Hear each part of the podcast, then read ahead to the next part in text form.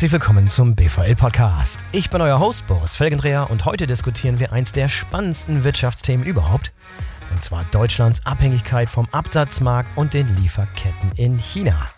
Mein Gast zu diesem Thema ist Thomas Heck. Thomas ist Leiter der China Business Group von PwC in Deutschland und Chairman der European China Business Group von PwC.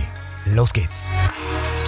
Hallo Thomas, herzlich willkommen zum BVL Podcast. Schön, dass du dabei bist. Ja, Boris, danke dir. Hallo von mir aus Frankfurt und ähm, danke, dass du mich eingeladen hast. Sehr, sehr gerne. Ich habe dich eingeladen, weil ich das heutige Thema für eins der wichtigsten Themen überhaupt halte in Bezug auf Wirtschaft. Vielleicht sogar das wichtigste Thema.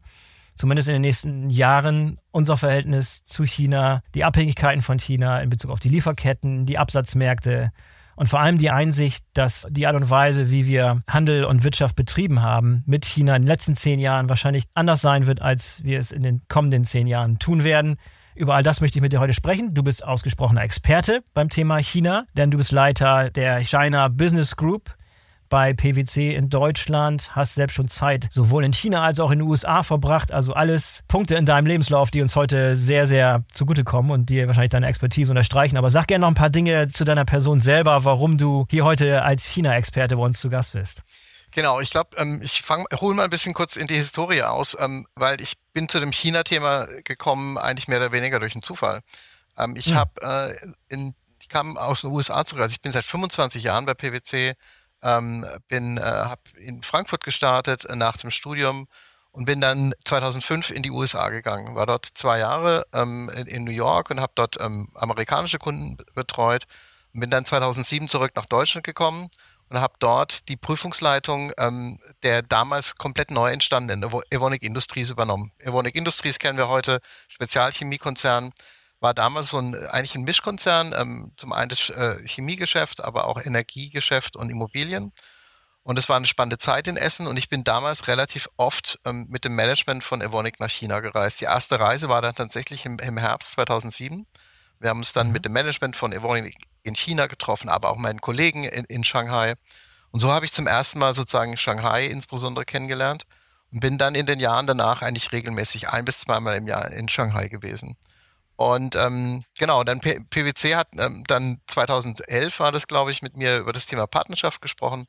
Ähm, und ähm, dann war es sozusagen der Case, den ich dann als Partner eben ähm, ähm, ausfüllen sollte, das Thema China und insbesondere dann nach Shanghai zu gehen als deutscher Partner, um dort eben dann die sogenannte German Business Group von PwC in China und Hongkong zu leiten. Das heißt, ich war dann vom Sommer 2012 bis äh, Sommer 2016 vier Jahre in Shanghai und habe in der Zeit im Wesentlichen eigentlich deutsche Großkunden betreut. Das war zum einen die Volkswagen-Gruppe, also ich war selber Abschlussprüfer des größten Joint Ventures von Volkswagen in China, ähm, der SAIC Volkswagen. Die waren damals auch der größte Automobilhersteller überhaupt in China und ähm, habe auch Bosch betreut, aber auch die genannte Evonik Industries, also große Investoren, die mit vielen Werken und vielen mit Mitarbeitern dort in China ähm, ähm aktiv sind und bin dann 2016 äh, zurückgekommen nach Deutschland ähm, und habe dann in Frankfurt eine Position übernommen, eben diese Leitung der China Business Group ähm, von PwC in Deutschland, aber auch als Chairman einer European China Business Group ähm, äh, übernommen. Und seitdem habe ich eigentlich meinen Fokus insofern verändert, dass ich sozusagen nicht mehr den Blick im Wesentlichen auf Geschäft von Deutschland nach China mache, sondern eher andersrum. Das heißt, wir betreuen viele Investoren aus China, die nach Europa kommen. Es gab 2016, 17, 18 ja diesen Boom auch von, von Investments äh, von chinesischen Investoren in Europa. Und es war eine sehr, sehr spannende Zeit. Ich habe ähm, damals auch an einigen M&A-Transaktionen teilgenommen. Wir haben im Prinzip äh, Dinge gemacht von der Identifizierung eines M&A-Targets bis zum Börsengang äh, nachher in China. Also war eine sehr spannende Zeit und auch ein großes Netzwerk natürlich auch zu diesen Investoren geknüpft. Und ähm, genau, und seitdem ähm, beschäftige ich mich eben sehr stark auch mit dem, äh, auch mit der Frage, was treibt zum Beispiel chinesische Investoren an, nach Europa zu kommen. Aber mhm. auch natürlich die Frage, wie geht es weiter in den, in den Beziehungen zwischen Europa und China, ähm, weil beides, glaube ich, sich auch ein bisschen gegenseitig beeinflusst. Insofern ist es eine sehr spannende Aufgabe und ähm, ich freue mich jetzt so in der nächsten, äh, nächsten Stunde mit dir auch über, über das Thema China zu sprechen. Ja, da habe ich schon sehr, sehr viele Anknüpfungspunkte gesehen, auf denen wir sicherlich nochmal zurückkommen im Laufe des Gesprächs. Aber wenn ich mir das so, wenn ich mir deinen Lebenslauf so anschaue oder die Eckpunkte, die du gerade genannt hast, wenn du gerade so 2007 das erste Mal in China warst, da in, in, in Shanghai und dann bis 2016 dort tatsächlich vor Ort warst, dann hast du sozusagen ja auch so eine gewisse goldene Zeit, die Hochphase dieses Aufschwungs, dieses Wachstums, was irgendwie keine Grenzen kannte, der Enthusiasmus, der von deutschen Unternehmen ausging in Bezug auf den Markt dort und wie, wie preiswert und qualitativ hochwertig die Waren dort herzustellen sind und alles, was so damals diesen, diesen Reiz und diese Faszination und diesen Enthusiasmus in Bezug auf China ausmachte, hast du sozusagen in der Hochphase da miterlebt. Ja, absolut, genau. Also wir hatten, mhm. ähm, wir hatten damals natürlich gesehen und ich meine, das hat natürlich ja schon doch deutlich früher auch angefangen. Ich meine, die ersten großen mhm. Investitionen waren ja so in den 90er Jahren, aber auch in den 2000er Jahren. Aber natürlich, es war in der Zeit, als ich zum ersten Mal in China war, definitiv eine Aufbruchsstimmung.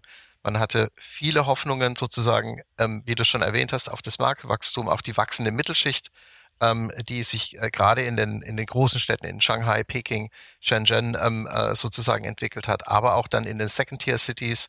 Also insofern äh, viel, viel ähm, äh, Hoffnung sozusagen, dass sich dort ähm, eine, eine, ein, nicht nur ein Markt entwickelt, sondern eben auch sozusagen eine Base zum Beispiel, um ähm, Produktion in China zu machen für den Rest der Welt, auch Forschung und Entwicklung in China zu betreiben für den Rest der Welt.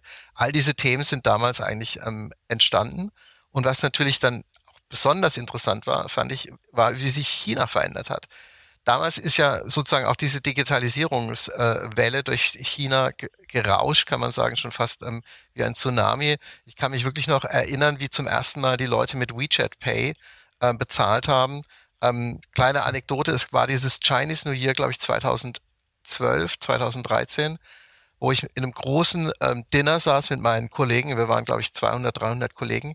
Und den ganzen Abend saßen die Kollegen eben da und haben auf ihren Handys ähm, sich gegenseitig sogenannte Hongbaos, also Red Packets geschickt als Geschenk. Als traditionell hat das man das in Papierform gemacht.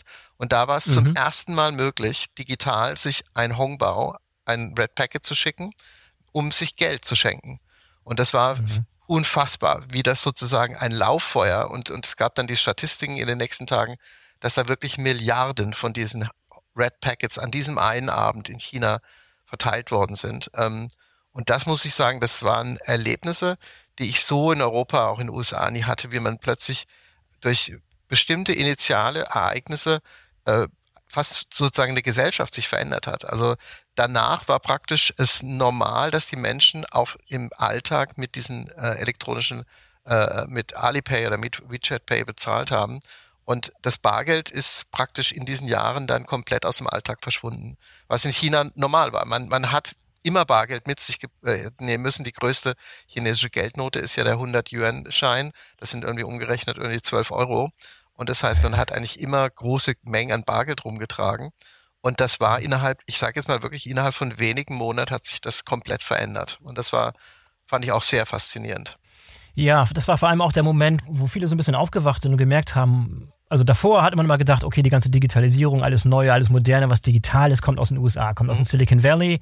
Und das war der Moment, wo man aufwachte, Moment mal, äh, in der anderen Richtung, äh, Richtung Osten, da ist ja da brennt es ja richtig, da ist ja richtig viel los und dann schaute man nach dort für neue E-Commerce-Modelle beispielsweise oder auch digitale mobile Anwendungen und diese ganzen Dinge, wo da wirklich so auch so ein Mindshift dann stattgefunden hat. Zumindest hier in Europa, wo wir den Blick äh, gewendet haben von USA als so der Taktgeber sozusagen bei solchen Dingen Richtung China. Ne? Das war auch so wahrscheinlich dieselbe Zeit. Genau, genau. Also ich kann mich dann ähm, erinnern, als ich äh, in China noch war, habe ich zum ersten Mal auch so Kontakte geknüpft, zum Beispiel zu Startups. Ähm, ich kann mich mhm. an viele Events erinnern, die damals in, in, in Shanghai stattgefunden haben. Und als ich äh, dann zurückgekommen bin 2016 nach, nach, nach Frankfurt, nach Deutschland, habe ich gesehen, dass ähnliche Dinge sich gerade sozusagen auch hier ähm, entwickelt haben. Das war die Zeit, wo auch viele ähm, äh, Startups in Deutschland natürlich losgelegt haben. Und ich habe dann in Frankfurt zum Beispiel so eine Gruppe mit einer Chinesin zusammen gegründet, wo wir ähm, auch solche auch Events organisiert haben, um mal den Deutschen, auch Startups mal nahezubringen, was gerade in China passiert. Wir haben dann mit, auch mit chinesischen Companies wie Tencent und Alibaba zusammengearbeitet, um einfach mal auch zu zeigen, ähm, was gerade in China passiert und wie weit die auch schon bei vielen digitalen Themen sind, ähm, versus bei uns in Deutschland. Und das fand ich sehr spannend. Und das war auch damals, ähm, war es auch wirklich so, dass da auch ein großes äh, Interesse hier war, zu verstehen, was passiert in China. Also wir hatten da in Frankfurt hier das Tech-Quartier zum Beispiel, ähm, wo wir Events gemacht haben, wo wirklich 100 Leute zusammenkamen und wir dann ähm, mal zeigen konnten, was eben gerade in, in China passiert. Also genau, es war eine extrem spannende Zeit und da hat sich natürlich, sage ich jetzt mal, doch ein bisschen was verändert, glaube ich. Ich komme ja vielleicht wahrscheinlich später noch ein bisschen ja. drauf. Aber ganz klar, diese Zeit war enorm spannend und ähm, ich war sozusagen in dieser Zeit in China, bin dann nach Deutschland gekommen und konnte sozusagen das auch ganz gut vergleichen, was sich gerade passiert. Als ich 2016 zurückgekommen bin, gab es praktisch kein, es gab keine Handy-Payment-Systeme bei uns. Und das war wirklich ein, mhm. so ein Reverse-Kulturschock, ähm, muss man schon sagen, weil viele Dinge wirklich bei uns da noch quasi steinzeitmäßig waren, was in China extrem weit voran äh, entwickelt war. Ja, du hast gerade angesprochen, also diese Digitalentwicklung und auch der wirtschaftliche Aufschwung, den China besonders in diesen Jahren da genossen hat, davon haben ja insbesondere auch deutsche Firmen mitprofitiert, in jederlei Hinsicht, sowohl als Sourcing-Markt für digitale Komponente beispielsweise, aber insbesondere auch als Absatzmärkte. Also wenn ich mal an die, du hast eben VW äh, erwähnt, die deutschen Automobilhersteller haben prächtig verdient. Also ich glaube, wenn es den chinesischen Absatzmarkt so nicht gegeben hätte, äh, müssen wir uns heute wahrscheinlich Gedanken machen. Also viel des Wohlstandes und der Gewinne, die in Deutschland erzielt wurden, bei unseren großen Konzernen, ob es ein Daimler ist, ob es eine VW ist, ob es ein BASF ist, die sind natürlich auch dadurch entstanden, dass China sich so prächtig entwickelt hat. Sagt da gerne ein paar Dinge zu, wie wir von diesem Aufschwung profitiert haben und wie das dadurch dann auch, das ist das nächste Thema, zu diesen Abhängigkeiten gekommen ist, über die wir ja auch im Laufe des Gesprächs noch sprechen wollen. Genau, ich glaube, da muss man auch nochmal vielleicht ein bisschen historisch ausholen. Ähm, die, ja. der, ich sage jetzt mal, der, der, ähm, der Ursprung dieser, vieler dieser Entwicklungen war ja eigentlich der Markteinstieg von Volkswagen in China, der so in, an den Anfang der 80er Jahre stattgefunden hat. Man hat damals dieses Joint Venture in Shanghai gegründet und ähm, hat dann natürlich seinen Lieferanten, die man in Deutschland hatte, sage ich jetzt mal eine Bosch, eine ZF und wie sie alle heißen, gesagt, wir wollen eigentlich die gleiche Qualität, die wir in Deutschland haben, wollen wir auch in China haben. Also bitte, liebe, liebe Lieferanten, kommt mit uns nach China, baut dort auch eure Werke auf, weil wir euch brauchen als unsere Lieferanten und wir öffnen euch sozusagen natürlich auch diesen Markt. Ähm, und damit sind sozusagen viele dieser Unternehmen im, ich nenne es jetzt mal sozusagen im Kielwasser der großen Konzerne, insbesondere der Automotive OEMs, ähm, nach China gegangen.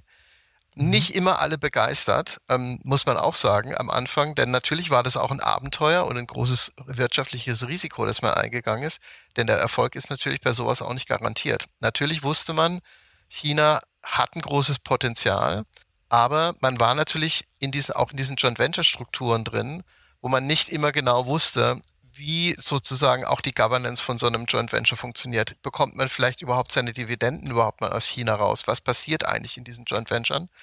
Und mhm. da muss man aber ganz klar sagen, das hat sich für die deutschen Unternehmen als sehr, sehr ähm, lukrativ und sehr positiv entwickelt. Auch diese Joint Venture Strukturen in der Automobilindustrie. Ähm, man hatte im Prinzip ja so ein bisschen so eine Arbeitsteilung. Das heißt, die Deutschen kamen sozusagen mit der Technologie und mit der äh, mit dem Prozess-Know-how, wie man eben Autos sehr schnell und sehr, sehr gut herstellen kann, mit sehr hoher Qualität. Und die Chinesen sozusagen haben eben die Märkte dann geöffnet. Das heißt, die haben dann die Relationship gehabt zu den Dealern, also zu den, äh, zu den Vertriebsnetzen und so weiter und haben sich sozusagen dann auf die, ähm, auf der Vertriebsseite stark ähm, gekümmert, aber natürlich auch das ganze Thema ähm, Mitarbeiter. Das heißt, die aller, allermeisten dieser Joint Venture Mitarbeiter sind natürlich auch chinesische Mitarbeiter. Und man hat sozusagen dann ähm, sichergestellt, dass dort eben halt sichere Arbeitsplätze sind, gut bezahlte Arbeitsplätze. Und so haben eigentlich beide Seiten eigentlich wirklich sich über Jahrzehnte hinweg eigentlich auch gegenseitig befruchtet. Und mhm. das war für beide Seiten, muss man echt sagen, ich meine, es klingt immer so ein bisschen dieses Wort Win-Win-Situation, aber war, glaube ich, wirklich so. Das war eine Win-Win-Situation. Nicht immer ganz zur Zufriedenheit der Deutschen, weil die Deutschen immer gesagt haben, ja, wir wollen aber die Mehrheit diesen Joint Ventures haben.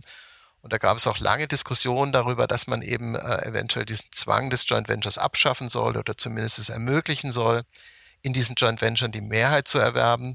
Ähm, da hat sich China aber sehr, sehr lange dagegen gesperrt, ähm, weil man eben gesagt hat, wir brauchen sozusagen, wir wollen sozusagen uns da noch ein bisschen davor schützen.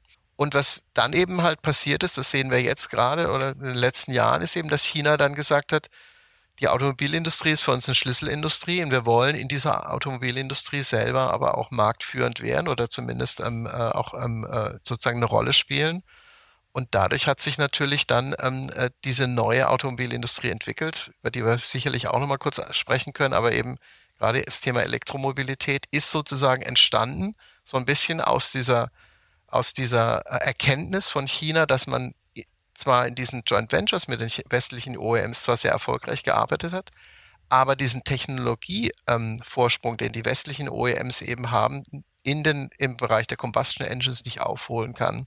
Und dann hat man gesagt, lass uns doch in das Thema Elektromobilität investieren. Da ist ein Thema, das ist komplett neu, das ist wie ein weißes Blatt Papier, da hat keiner wirklich echtes Know-how und wir wollen auf dieses Thema setzen. Das hat sozusagen ähm, ein bisschen diese Erfolgsstory, die wir die letzten 30 Jahre gesehen haben, ähm, gedämpft. Und jetzt muss man eben abwarten, wie die in den nächsten Jahren diese Story weitergeht. Ja, ja, es gibt sehr viele Kritiker, die sagen, ja, das war sowieso immer schon so eine Art Masterplan. Also so die, vielleicht rückblickend diese Naivität zu glauben, dass sich China immer weiter öffnet, immer mehr Handel ermöglicht, immer mehr Investitionen ermöglicht und so weiter. Geht alles in eine Richtung und die Zukunft sieht rosig aus und die Märkte werden größer für uns und alles super und keiner hätte sich vorstellen können, dass irgendwann mal die Reise in eine andere Richtung geht und dass China sich schließt und die Türen zumacht und Sachen erschwert. Darüber reden wir gleich. Aber ich glaube, die Aussage ist richtig, dass so im Zeitpunkt 2016, 17, als du dort das letzte Mal vor Ort warst, da war noch so diese Hoffnung zumindest, dass sich alles weiterhin in die richtige Richtung entwickelt, dass sich weiterhin alles öffnet und die Dinge einfacher werden für deutsche Unternehmen in der Zukunft. Genau, also das war die Grundstimmung, war damals definitiv noch positiv. Natürlich hm. gab es in China schon immer auch ähm, Probleme auch für die westlichen Unternehmen, also aber auch andere asiatische Unternehmen. Ich kann mich erinnern, als es zum Beispiel diesen Inselstreit gab mit den Japanern, wie plötzlich in China japanische Autos angezündet worden sind, ähm, wie Demonstrationen gestaged worden sind vor den, vor den Konsulaten. Auch in dieser Zeit war alles nicht alles rosig. Es gab immer mal sozusagen mhm. solche bestimmten ähm, Druckpunkte, ähm, möchte ich sie mal nennen, wo man ähm, gesehen hat, dass eben doch der Staat, sage ich jetzt mal, ähm, auch eine gewisse Macht hat, auch ähm, wirtschaftlich Dinge zu beeinflussen. Denn was die Folge natürlich von diesem Inselstreit war, dass zum Beispiel der Absatz von japanischen Autos dramatisch zurückgegangen ist in China und man in mhm. Deutschland, äh, sage ich jetzt mal, schon auch ähm, gesehen hat, dass wenn wir zum Beispiel mit, in einen Konflikt mit China in irgendeiner Weise kommen würden, ähm, dass das natürlich mhm. auch Auswirkungen haben kann auf die, ähm, auf die Unternehmen. Ähm, das heißt, es gab sozusagen erste Warnhinweise, dass ähm, mhm. äh, die Politik dort schon auch eine Rolle spielen kann, die nicht immer positiv ähm, dann ist. Und äh, ähm, aber grundsätzlich gebe ich dir vollkommen recht, ähm, die Grundstimmung war positiv und ähm, das hat man, glaube ich, zum ersten Mal, so kam so die Stimmungswandel, im Grunde genommen erst durch die Covid-Zeit. Und da hatten wir schon eine Situation erreicht, wo die Abhängigkeit schon besonders groß war. Können wir da vielleicht drüber sprechen, inwiefern die Abhängigkeit für mhm. Deutschland als exportierende Nation, also Absatzmarkt China, die Abhängigkeit dort, gerade bei den Automobilherstellern beispielsweise, aber auch die Abhängigkeit von China in Bezug auf die Lieferketten. Sag da bitte ein paar Dinge zu, wie sich über die Jahre wirklich diese Abhängigkeit immer weiter verstärkt hat. Mhm. Also wenn man zum Beispiel die Automobilindustrie betrachtet, ähm, die ja wirklich ein Kern auch dessen ist, was wir in China oder was Deutschland in China macht, muss man, glaube ich, ein bisschen das ähm, äh, differenzieren. Grundsätzlich ist es so, dass der, dass das, das 99 Prozent, sage ich jetzt mal, also die absolute Mehrheit dessen, was sozusagen eine Volkswagen, eine BMW oder Mercedes in China produziert, für China produziert wird. Das heißt, mhm. ähm, man hat ganz, ganz wenige Fahrzeuge überhaupt nur nach China exportiert. Das waren, wenn, Luxusfahrzeuge, ähm, Porsche natürlich klar, die haben nur ihre Werke in Europa, die haben alle Autos natürlich importieren äh, müssen aus, aus Europa.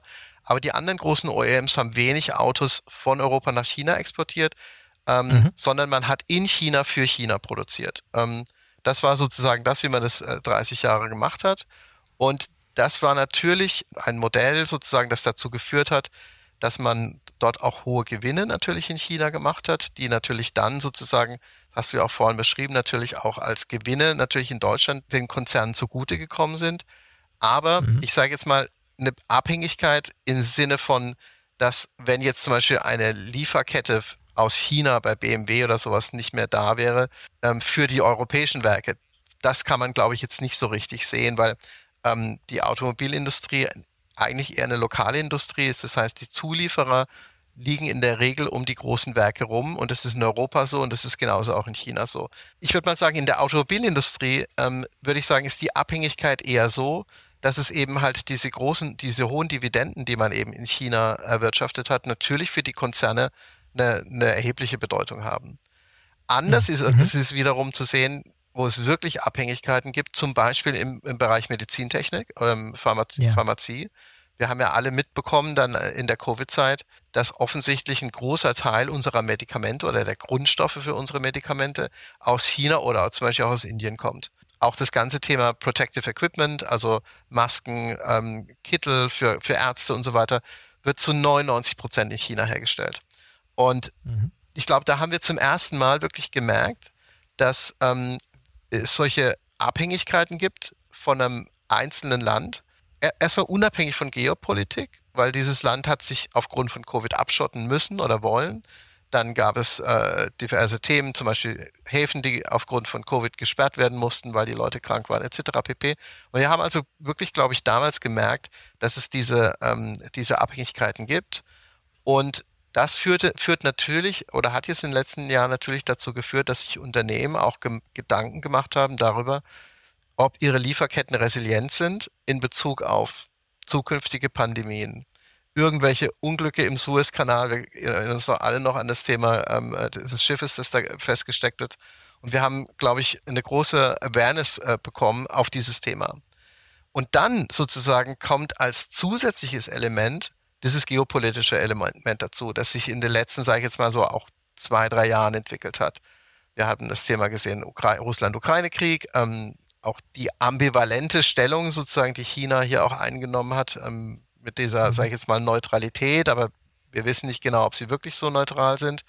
Und ähm, das kommt jetzt sozusagen on top auf dieses ganze Thema ähm, Lieferketten, Resilienz, kommt eben dieses geopolitische Risiko und geopolitische Fragen dazu, die doch ganz klar dazu führen, das sehen wir auch bei uns, bei unseren Kunden, ähm, dass man eben die Dinge heute doch deutlich kritischer betrachtet als noch vor ein paar Jahren weil man eben erkannt hat, dass es Abhängigkeiten gibt und man überlegen muss, und das ist auch natürlich für jedes Unternehmen, allein aus Risk-Management-Punkten zu schauen, ob man diese Abhängigkeiten so akzeptieren kann. Ist ja auch eine mhm. bewusste Entscheidung zu sagen, ja, wir gehen dieses Risiko ein, oder dass man eben sagt, wir müssen ähm, diese Risiken minimieren, indem man zum Beispiel diese Strategie China Plus One fährt. Das ist auch so ein Begriff, den wir auch schon ein paar Mal jetzt gehört haben in, in den Zeitungen um eben zu sagen, ja, wir bleiben in China, aber wir suchen uns eben halt einen anderen Standort noch, zum Beispiel in Vietnam oder in Indonesien oder in, in Malaysia, um eben dort auch Produktion aufzusetzen, ähm, um dann gegebenenfalls eine Second Source zu haben für den Fall der Fälle. Ja, was du ansprichst, also diese Sensibilisierung, die wir erlebt haben, die hat genauso die USA erlebt, die haben die Sensibilisierung für diese Abhängigkeiten erlebt und insbesondere ja auch China. Ne? Da können wir jetzt vielleicht als nächstes drüber sprechen, mhm. dass auch dort die Realisierung eingekehrt ist, dass auch China in gewisser Weise abhängig ist in Bezug auf die Lieferketten und Wachstum in der Zukunft, was ja auch zu dieser Dual Circulation Strategie mhm. geführt hat, zu der wir gleich mal sprechen können. Aber bevor wir da tiefer einsteigen, gib uns doch nochmal so ein bisschen, nochmal so, so, so eine Art Überblick von den Ambitionen überhaupt Chinas. Also da war vielleicht dieser 20. Parteitag der Kommunistischen Partei im letzten Jahr so ein bisschen so ein Signal, wo wirklich signalisiert wurde, wo China überhaupt hin will, China unter Xi Jinping.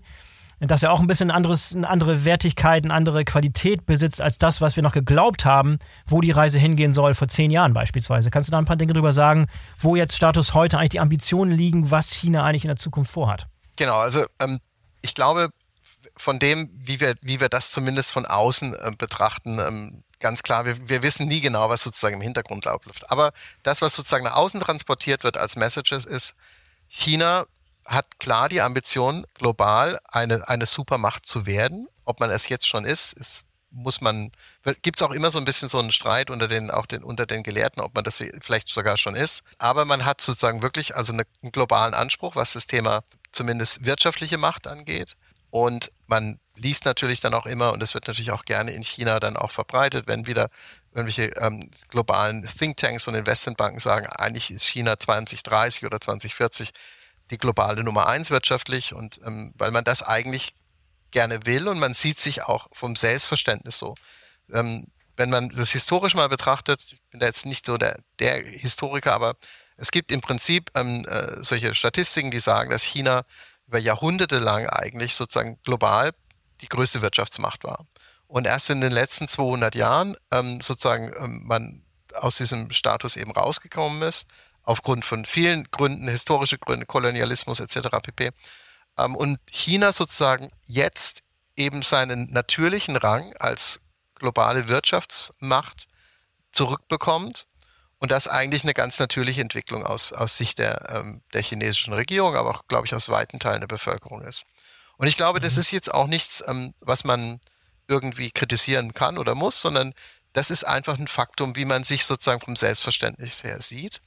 Und ähm, da arbeiten die auch sehr, sehr, sehr konsequent dran. Und es gab ja dann vor ein paar Jahren zum Beispiel, also bevor es dieses Stichwort Dual Circulation gab, gab es zum Beispiel ja diese China 2025 Strategie, wo man einfach bestimmte Felder definiert hat und gesagt hat, an diesen, in diesen Technologiefeldern wollen wir eigentlich global mindestens Nummer eins oder Nummer zwei werden und hat dann auch stringent sozusagen das aus einer, aus einer Policy wirklich operativ gemacht, indem man dann gesagt hat, okay, wo müssen wir dann investieren, wenn wir zum Beispiel im äh, Halbleitergeschäft ähm, eine Weltmacht äh, werden wollen, heißt es, dass wir Fonds aufsetzen müssen, die Milliarden an Geldern eingesammelt haben, in der Regel aus Staatsfonds, um dann ins, in Unternehmen zu investieren, die dann eben entsprechende Forschung und Entwicklung betreiben, um in diesen Feldern eben auch eine globale Vormachtstellung zu bekommen. Und das ist das sozusagen, was China eben wirklich ganz gut kann, eben globales, also quasi ein Ziel zu setzen und dann wirklich bis runter in Anführungszeichen zu der einzelnen, zum einzelnen Unternehmen diese Ziele auch relativ stringent äh, dann zu verfolgen und Gelder zu bereitstellen, Steuerincentives zu machen etc. pp, um das sozusagen dann voranzutreiben. Ja, und es wird dann besonders dann interessant, äh, wenn man sich anschaut, dass die Ziele in direkten Zielkonflikt mit den Zielen der USA beispielsweise sind. Das, das Stichwort Chips ist das beste Beispiel dafür. Mhm. Da ist es sofort äh, Head-to-Head -head gegangen sozusagen und da haben die Amerikaner sofort einen Riegel sozusagen vorgemacht und haben da wirklich einiges in Bewegung gesetzt, um diese Vormachtstellung bei Chips zu unterbinden. Also da ist, ist sofort der Zielkonflikt sozusagen vorprogrammiert. Genau, also die Amerikaner haben, sage ich jetzt mal, das beobachtet, auch eine ganze Weile beobachtet und haben gesehen, okay, ähm, China ist da wirklich dabei, sozusagen auch zu einer, zumindest in bestimmten Bereichen der Chipindustrie, auch sehr hochentwickelte ähm, äh, Produkte zu entwickeln. Es gibt bestimmte Bereiche, wo sie noch sehr weit zurück sind. Ich bin, wie gesagt, jetzt auch kein Halbleiterexperte, aber zum Beispiel gerade in der, in der Produktion von, äh, in der Herstellung von bestimmten Arten von Chips sind sie schon relativ weit. Aber zum Beispiel was das Thema Equipment, also Herstellung von Anlagen für die Produktion von, von Halbleitern, sind sie noch offensichtlich technologisch relativ weit äh, hinten. Und die Amerikaner haben eben gesehen, dass sich China eben halt dort sehr stark entwickelt und haben offensichtlich die Notwendigkeit gesehen zu sagen, wir wollen nicht, dass China in bestimmten Bereichen sozusagen auch weltmarktführend wird. Und dafür haben wir dann eben diesen Chips Act gemacht, um sicherzustellen, dass ähm, bestimmte Technologien, die wir im Westen noch haben und wo wir weiterführend bleiben wollen, dass die eben nicht über den Technologietransfer eigentlich nach China reinkommen. Ähm, da kann man natürlich jetzt viel darüber streiten, ob das falsch oder richtig ist, aber Tatsache ist, dass aus chinesischer Sicht natürlich das sehr negativ gesehen wird, weil man natürlich dann sa ja. sagt, die Amerikaner wollen uns sozusagen containen, also ähm, sozusagen in unserer, in unserer wirtschaftlichen Entwicklung eben äh, zurückdrängen ja. und klein halten. Ja. Und das wird natürlich von der Bevölkerung und aber auch natürlich von der Regierung natürlich klar aus guten Gründen auch gesagt, das finden wir nicht gut. Und das führt natürlich dann auch zu ähm, einer gewissen Stimmung, die auch in China ähm, verbreitet ist. Ähm, ich will es jetzt nicht Anti-Amerikanismus nennen, so krass ist es vielleicht noch nicht, aber natürlich einer gewissen misstrauischen Grundhaltung den Amerikanern mittlerweile gegenüber, weil man halt sieht, dass sie immer wieder sozusagen mit Punkten kommen, die eben dazu führen, dass man eben erkennen kann, dass die Amerikaner an der wirtschaftlichen Entwicklung Chinas zumindest vermeintlich ähm, kein Interesse haben. Andererseits muss man natürlich auch wiederum sehen, und ich, das wird leider auch in China manchmal übersehen, ohne die Amerikaner wäre die wirtschaftliche Entwicklung der letzten 40 Jahre in China gar nicht denkbar gewesen. Weil China. Amerika hat ja im Prinzip einen Tausch gemacht sozusagen. Man hat ähm, massiv Arbeitsplätze nach China verlagert und da für Wohlstand gesorgt und gleichzeitig natürlich ähm, durch günstige Produkte, durch günstige Einkaufspreise natürlich auch zum Beispiel in der eigenen Bevölkerung ähm, das Leben günstig gehalten, weil man eben halt bestimmte Produkte aus China sehr günstig einkaufen konnte. Und ähm, wenn das so nicht passiert wäre, also sozusagen dieser, dieser Transfer von sage ich jetzt mal, auch Wohlstand, der da stattgefunden hat, wäre heute China ähm, sicherlich nicht dort, wo sie heute sind. Und das ist so ein, ein, Thema, das ich auch immer mal wieder auch hier mit, mit chinesischen Kollegen ähm, diskutiere, dass ich sage, ähm, eine Abschottungspolitik, die von China ja auch mittlerweile verfolgt wird, ob die wirklich zum Nutzen von China ist, da mache ich ein großes Fragezeichen dran. Wir haben ja schon das Stichwort Dual Circulation äh, angesprochen. Dual Circulation heißt ja, wir wollen unsere Binnenwirtschaft stützen. Historisch hat China ein relativ niedriges äh, Anteil am GDP, also Konsum am GDP, ist deutlich niedriger als in, in den westlichen äh, großen äh, ähm, Ökonomien. Und das weiß man auch. Und man weiß, man muss sozusagen um die nächste Stufe sozusagen auch der Entwicklung erreichen, muss man viel stärker diesen Binnenkonsum ähm, befördern, dass die Leute mehr, noch, also mehr Geld ausgeben, weniger sparen und so weiter. So. Und auf der, auf der anderen Seite sagt man, ja, ähm, wir wollen aber auch sozusagen die Abhängigkeiten vom Ausland ähm, reduzieren. Wir wollen dort entsprechend nicht eine Autarkie erreichen, aber wir wollen viel stärker auch eigene ähm, Technologien entwickeln, die dann in unserem Land sozusagen auch für hochbezahlte Jobs sorgt, etc. Auf der anderen Seite sagt man, wir wollen uns nicht vom Ausland komplett abschotten. Das ist ja der zweite Circulation-Bereich, also die Dualität. Aber das Ausland sozusagen ist nur noch dann gefragt, in Anführungszeichen, wenn es unsere Policy eben unterstützt. Also uns sozusagen in die, dieser, dieser ersten Circulation befeuern kann dass das Ausland ähm, vielleicht andere Interessen hat, in China quasi nur noch Geld, nur Geld zu verdienen und, und, und dort irgendwie die, äh, die Konsumenten äh, zu bespaßen, in Anführungszeichen. Das ist nicht mehr Teil sozusagen das, was man will, sondern man will, dass das Ausland weiter Geschäft mit uns macht, aber eben halt zum Nutzen von uns, um uns technologisch weiterzubringen. Und, und das ist sozusagen die neue bisschen Qualität auch der Beziehung, Früher hat man eben gesagt, es war alles, was die aus, was ausländische Investoren in China gemacht haben, war für uns gut, weil ähm, es auf jeden Fall für Arbeitsplätze sorgt. Jetzt sagt man, wir wollen uns das genau anschauen, was die ausländischen Investoren bei uns eigentlich treiben. Und nur das befördern wir, was auch wirklich unseren strategischen Zielen dient. Ja, das hat natürlich enorme Konsequenzen für die Art und Weise, wie deutsche Unternehmen dort operieren oder überhaupt internationale Unternehmen in China operieren. Ne? Also muss ich mir schon Gedanken machen, inwieweit das noch mit meinen eigenen Zielen kompatibel ist. Denn man kann ja theoretisch auch dieses Bestreben, wenn man es mal so ein bisschen weiter denkt, auch so interpretieren, wenn man ein bisschen zynisch ist, dass man denkt, ja, ihr seid die ausländischen Unternehmen sind ja willkommen, solange sie investieren und solange sie hier Know-how lassen, dass sie im Zweifel noch abgreifen können. Aber äh, Binnenmarkt kurbeln wir an. Absätze werden hier gemacht. Ähm, ihr könnt gerne die ganze Technologie hier rüberbringen, äh, bis wir auf dem Level sind, wo wir es selber machen können. Alles andere ist uns egal. Das ist ein bisschen eine zynische Art und Weise. Aber wie geht man damit um, mit so einer Sicht? Genau, ich meine, das ist jetzt vielleicht ähm, das Ganze ein bisschen so auf die Spitze getrieben.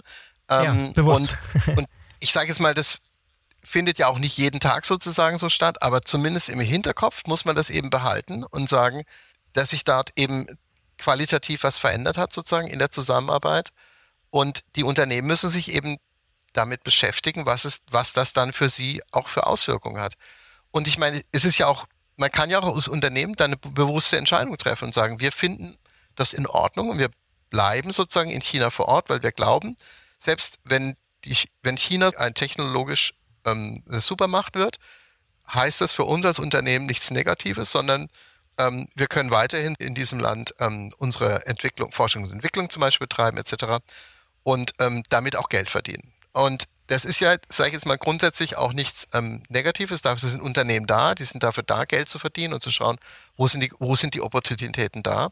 Aber es gibt mit Sicherheit eben dann auch Unternehmen, die sagen, will ich nicht unbedingt dabei sein, ähm, weil ich meine, ähm, dass das vielleicht ähm, für mein Unternehmen doch nicht so positiv ist, weil ich eben mittel bis, mittel bis langfristig vielleicht dann doch tatsächlich die Technologieführerschaft, die ich heute noch habe, dann verlieren werde an einen vielleicht chinesischen Wettbewerber. Und das ist, das sind Entscheidungen, die müssen Unternehmen sich eben stellen und die Fragen stellen, welche Risiken geht man ein und wie geht man eben damit um. Und da gibt es auch verschiedene, sage ich mal, äh, Antworten drauf, die jedes Unternehmen aber am Ende auch individuell für sich beantworten sollte. Ja, um nochmal am Beispiel der Automobilbranche zu bleiben. Also, was macht man denn in der Situation, wo es wirklich in der Vergangenheit wurde der rote Teppich ausgerollt und die deutschen Firmen wurden hofiert in China und es wurde Kooperationen gefördert und gemeinsame Forschung gefördert und so weiter. Inzwischen ist man mit der Elektromobilität in China vermutlich so viel weiter, als es deutsche Unternehmen momentan sind. Ist nicht irgendwann mal der Moment erreicht, wo die Chinesen sagen, ja, sorry, vielen Dank, dass ihr dabei wart, aber ab hier machen wir unseren eigenen Weg und das ganze Hofieren findet nicht mehr statt, beziehungsweise kehrt sich um, die Stimmung kippt und es wird deutschen Automobilherstellern eher tendenziell noch schwerer gemacht, dort Fuß zu fassen und voranzukommen.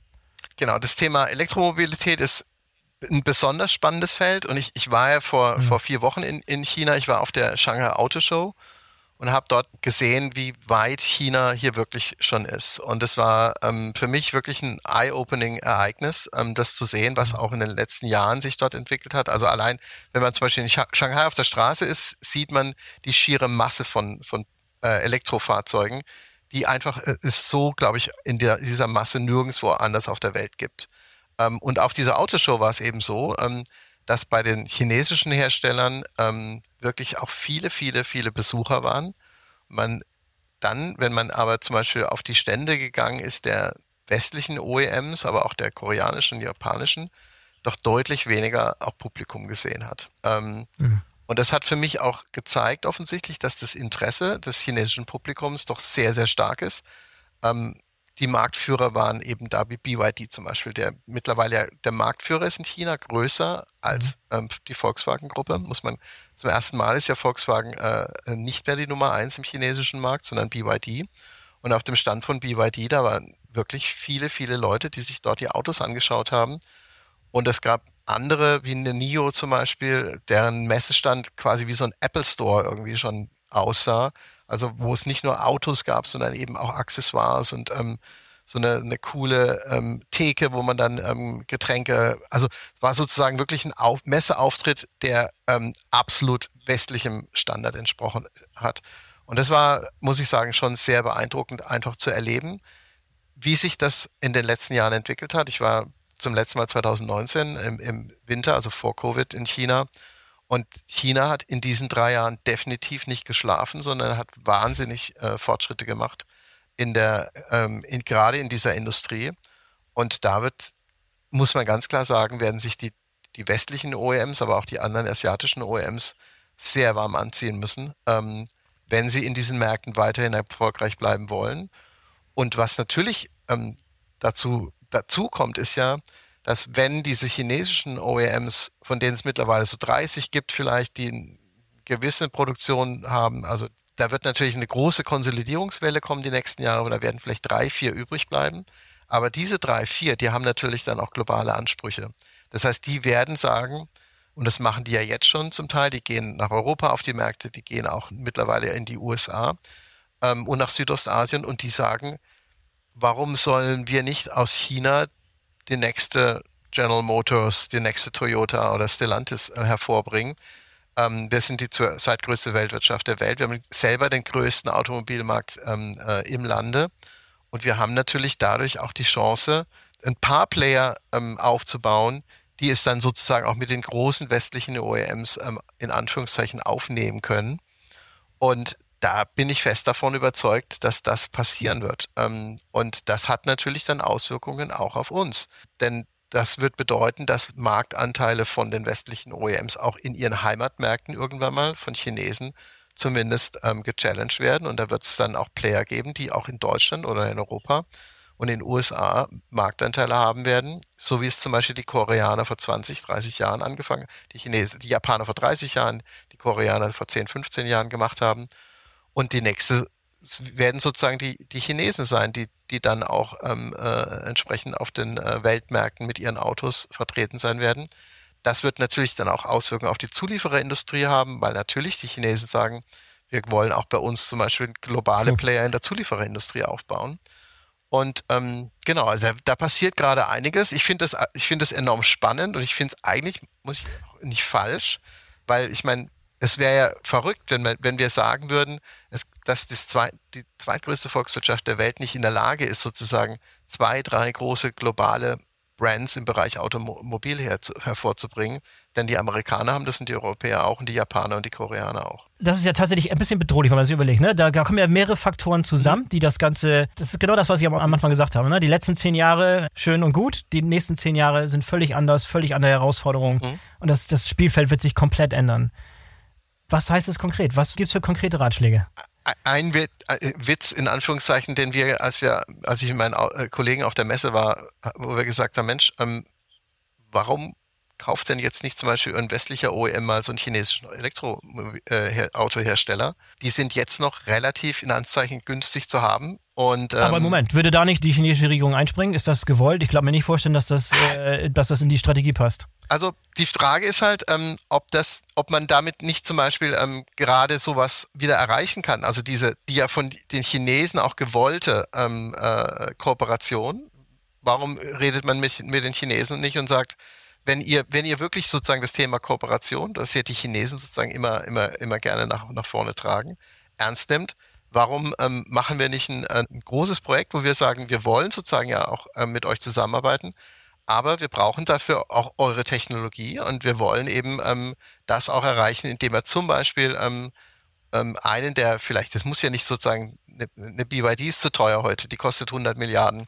Aber es gibt natürlich in der zweiten und dritten Reihe ähm, Player, ähm, an denen man sich beteiligen kann. Das muss ja nicht zwingend auch eine komplette Übernahme sein. Da kann man ja auch anders einsteigen. Aber zumindest, dass man eben halt diesen Weg sucht und sagt, ähm, wenn wir wirklich ähm, äh, dort äh, auch weiter in dem Markt sozusagen eine Rolle spielen wollen, werden wir uns vielleicht mit einem chinesischen Elektroautohersteller irgendwie verb äh, verbinden müssen.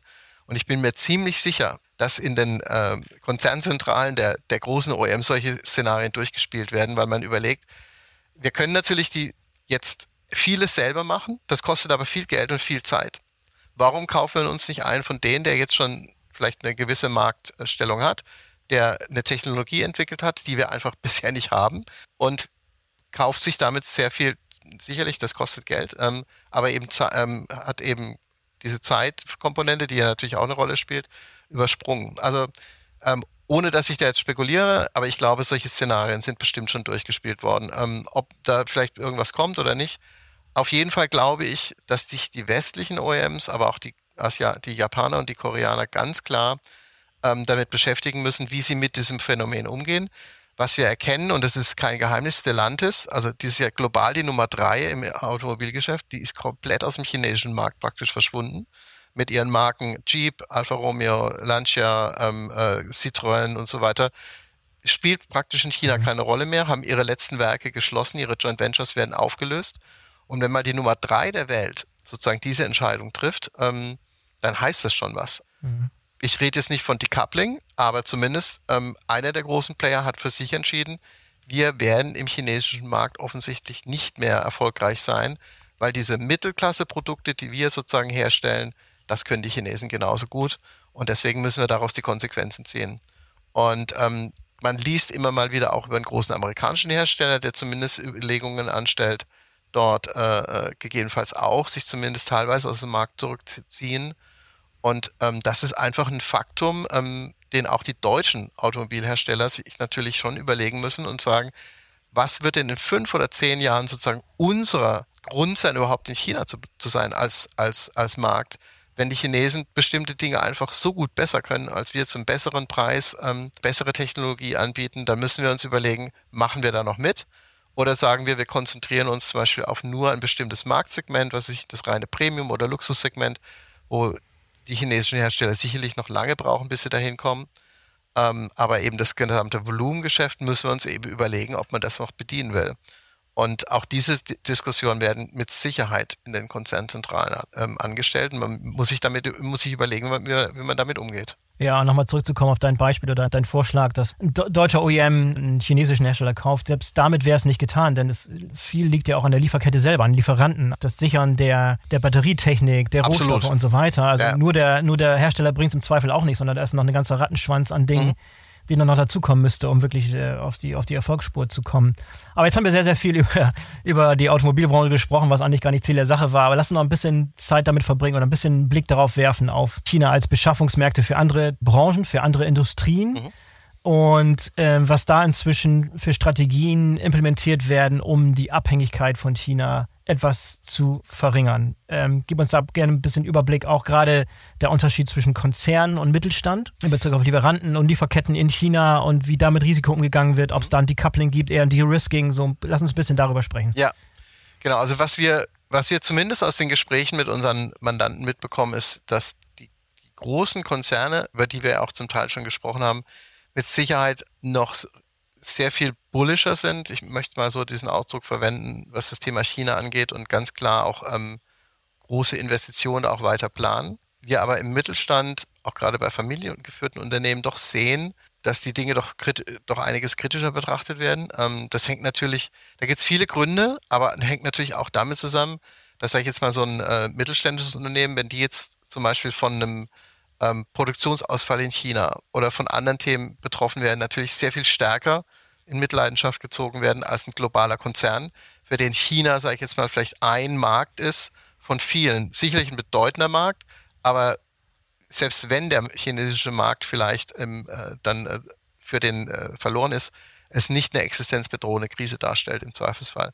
Was aber für ein, ein mittelständisches Unternehmen, das vielleicht auf der Welt vielleicht drei oder vier Werke hat, eins in Europa, eins in Asien, eins in den USA, wenn eben da eins davon ausfällt oder aus irgendwelchen Gründen eben nicht produzieren kann oder liefern, dann hat das natürlich massive Auswirkungen. Und das heißt, ähm, gerade im Mittelstand wird, glaube ich, das Thema schon äh, doch deutlich kritischer gesehen. Und ähm, wir haben immer mal wieder auch Anfragen, wo eben Unternehmen sagen, könnt ihr uns mal sozusagen so eine Art äh, Strategiepapier äh, schreiben, wie gehen wir jetzt mit dem Thema um, was bedeutet das für uns?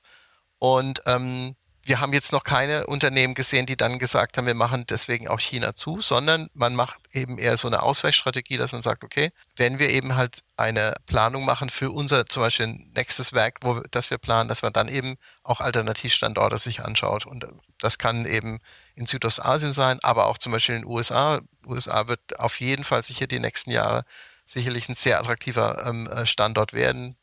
Wissen alle, ja mit was das zusammenhängt. Viele Anreize, ne? Gibt viele, viele Anreize, Anreize genau. Ja. genau. Ja. Mhm. Und, ähm, und das ist sozusagen das, was wir so aus der, aus der Kundensicht sehen. So ein, wie gesagt, so ein bisschen so ein, die großen Unternehmen sind immer noch stark am, an Thema interessiert. Beim Mittelstand würde ich sagen, gibt es eine gewisse doch ähm, Zurückhaltung und äh, deutliches, so wie es bisher war, wird es sicherlich nicht, nicht weitergehen und wir müssen uns da schon auch äh, äh, andere Dinge überlegen. Ähm, was ich auch gehört habe, fand ich auch interessant ein Bekannter von mir, ähm, der ist auch mit einem deutschen Familienunternehmen geführten Unternehmen, äh, wo die Kinder in der Familie ganz klar sagen, also China finden wir doch sehr kritisch. Ähm, und wir wollen eigentlich da äh, so ähm, auch aus Gründen von Ethik und so weiter ähm, mhm. stellen wir es doch sehr stark in Frage, unsere Investments dort ähm, und ähm, wollen das auch wirklich mal überprüft bekommen. Und ähm, was natürlich für die, sage ich jetzt mal, für die Elterngeneration, die das aufgebaut haben, natürlich erstmal schwer zu verstehen ist, aber bedeutet, es, man erkennt sozusagen, dass sich da auch so ein äh, Generationenthema ähm, einschlag, also sozusagen da ist. Und ich sehe das auch zum Beispiel in der Diskussion mit jungen äh, Kolleginnen und Kollegen hier, die eben auch solche Fragen stellen, wo es eben sozusagen die einen gibt, die sagen, nein, wir wollen weiterhin natürlich mit China ähm, eng zusammenarbeiten, aber wo es andere Kolleginnen und Kollegen gibt, die sagen, ähm, wir sehen das kritisch und ähm, wir wollen zumindest mal verstehen, was bedeutet es eigentlich, wenn man da jetzt in China zusammenarbeitet? Hat es irgendwelche, werden da vielleicht irgendwie Menschenrechtsverletzungen gefördert und so weiter? Also da erkennt man auch daran, dass sich da sozusagen in den Generationen, in der jungen Generation C zum Beispiel, Dinge eben auch verändern in der Diskussion. Und ich glaube, das wird dann auch natürlich auch sich einen Einfluss haben auf Entscheidungs, Entscheidungswege in den Unternehmen. Ja, Thomas, das haben wir an vielen Stellen hier sehr, sehr, sehr düsteres Bild äh, beschrieben, beziehungsweise ein sehr, sehr kritisches Bild, äh, was die Zukunft äh, der Wirtschaftsbeziehungen und der, der Erfolgsaussichten deutscher Unternehmen in China hat. Gibt es ein paar Lichtblicke, ein paar positive Aussichten, die du uns mit auf den Weg geben kannst, die uns vielleicht doch positiv stimmen könnten in Bezug auf, was die deutsche Wirtschaft ähm, in Zukunft in China erwartet? Also ich bin grundsätzlich ja immer eigentlich jemand, der versucht, die positiven Dinge auch zu sehen. Also klar, wir haben es über, über Herausforderungen gesprochen. Ich glaube aber, die Realität ist ja auch, Unternehmen sind am Ende des Tages opportunistische Wesen sozusagen. Die suchen sich dort, wo man eben Geld verdienen kann, dort geht man hin. Und die Unternehmen schauen sich heute eben China etwas kritischer an, weil man eben sagt, haben wir noch in fünf oder zehn Jahren wirklich dort die Chance, so viel Geld zu verdienen, in Anführungszeichen, wie wir das schon früher gemacht haben. Und wenn die Entscheidung ist, nein, ähm, wir müssen woanders hingehen, ja, dann ist das eben so. Und China hat ähm, 30 Jahre lang profitiert, weil viele Unternehmen dahin gegangen sind. Und jetzt ist vielleicht auch die Zeit von anderen Ländern, ähm, die sozusagen in der zweiten und dritten Reihe gestanden sind, äh, gerade in Südostasien oder auch in Südamerika, für die es interessant ist jetzt ähm, äh, auch als Investitionsstandort. Deswegen sage ich jetzt mal, ist das, ist das ja auch eine Chance, dass eben halt andere Länder auch ähm, sozusagen am Kuchen der Globalisierung sozusagen mit teilhaben können. Deswegen grundsätzlich sage ich jetzt mal, also Globalisierung wird für mich weitergehen, aber vielleicht anders. Und was sind die Chancen in China? Es gibt natürlich bestimmte Industrien, die noch relativ unterentwickelt sind. Beispielsweise die Flugzeugindustrie. China hat jetzt vor mhm. drei Wochen zum ersten Mal die C919 von Comac den ersten ja, kommerziellen Flug mhm. gemacht. Mhm. An dem Flugzeug, ja, da hat man im Prinzip 20 Jahre dran gearbeitet und es hat alles viel länger gedauert, als man das gedacht hat. Aber das Ding ist jetzt da und das Ding, dieses Flugzeug wird in Anführungszeichen sicherlich irgendwann mal ein Wettbewerber werden oder die Firma Comac zu Airbus und Boeing. Noch nicht heute, noch nicht in drei Jahren. Mhm. Aber in fünf mhm. bis zehn Jahren wird sich sozusagen dort ein Player ähm, entwickeln, der natürlich auch die gro zwei großen challengen wird. Das ist aber auch eine Chance, denn das, was sozusagen in dieser Comac drin ist, das ist im Wesentlichen aus dem Westen. Das sind die Turbinen von Rolls-Royce oder General Electric. Ähm, das sind Cockpits, äh, Equipment äh, von westlichen Herstellern. Also ganz viel sozusagen in diesem Flugzeug ist aus dem Westen. Wenn es westlichen Firmen sozusagen gelingt zu sagen, wir wollen auch an der chinesischen Entwicklung einer Luftfahrtindustrie zu partizipieren, dann ist es auf jeden Fall eine Chance für die nächsten 10, 20 Jahre, dort an so einer, an so einer Entwicklung von der Industrie mitzuwirken. In 30 Jahren wird natürlich die Chinesen auch das Know-how aufgebaut haben, zum Beispiel mal ein eigenes Jet-Triebwerk zu bauen, ähm, was sie heute noch nicht können, wo sie noch sehr, sehr weit davon entfernt sind. Aber auch das wäre dann interessant zu sagen, es gibt dann halt vielleicht einen chinesischen Hersteller eines ähm, Flugzeugesantriebs, ähm, und während sich der Westen sozusagen dann mit neuen Technologien beschäftigt, wie ähm, Flugzeuge mit äh, Wasserstoffantrieb oder Elektroantrieb, bauen die Chinesen halt jetzt, ähm, holen sozusagen ähm, äh, technologisch auf und, ähm, und findet, das kann auch zu Technologiesprüngen und auch Weiterentwicklung führen, die wir heute vielleicht so gar nicht sehen. Und deswegen sage ich, ja, es gibt diese Herausforderungen, aber es gibt auch Chancen, es gibt Entwicklungsfelder und das andere Feld ist natürlich das ganze Thema äh, Green Energy. Wir wissen, 90 Prozent der äh, Photovoltaikanlagen kommt aus China, auch dort ein Abhängigkeitsfeld, ja. Aber ich glaube, wenn wir es geschickt sozusagen anstellen und sagen, wir wollen mit China in diesem Feld zusammenarbeiten, dann bedeutet, dann glaube ich auch, dass man dort gemeinsam an Technologien arbeiten kann, um zum Beispiel diese Photovoltaik-Themen viel effizienter zu machen, vielleicht noch kostengünstiger herzustellen, aber auch vielleicht neue Technologien zu entwickeln, an die, die wir heute gar nicht sehen.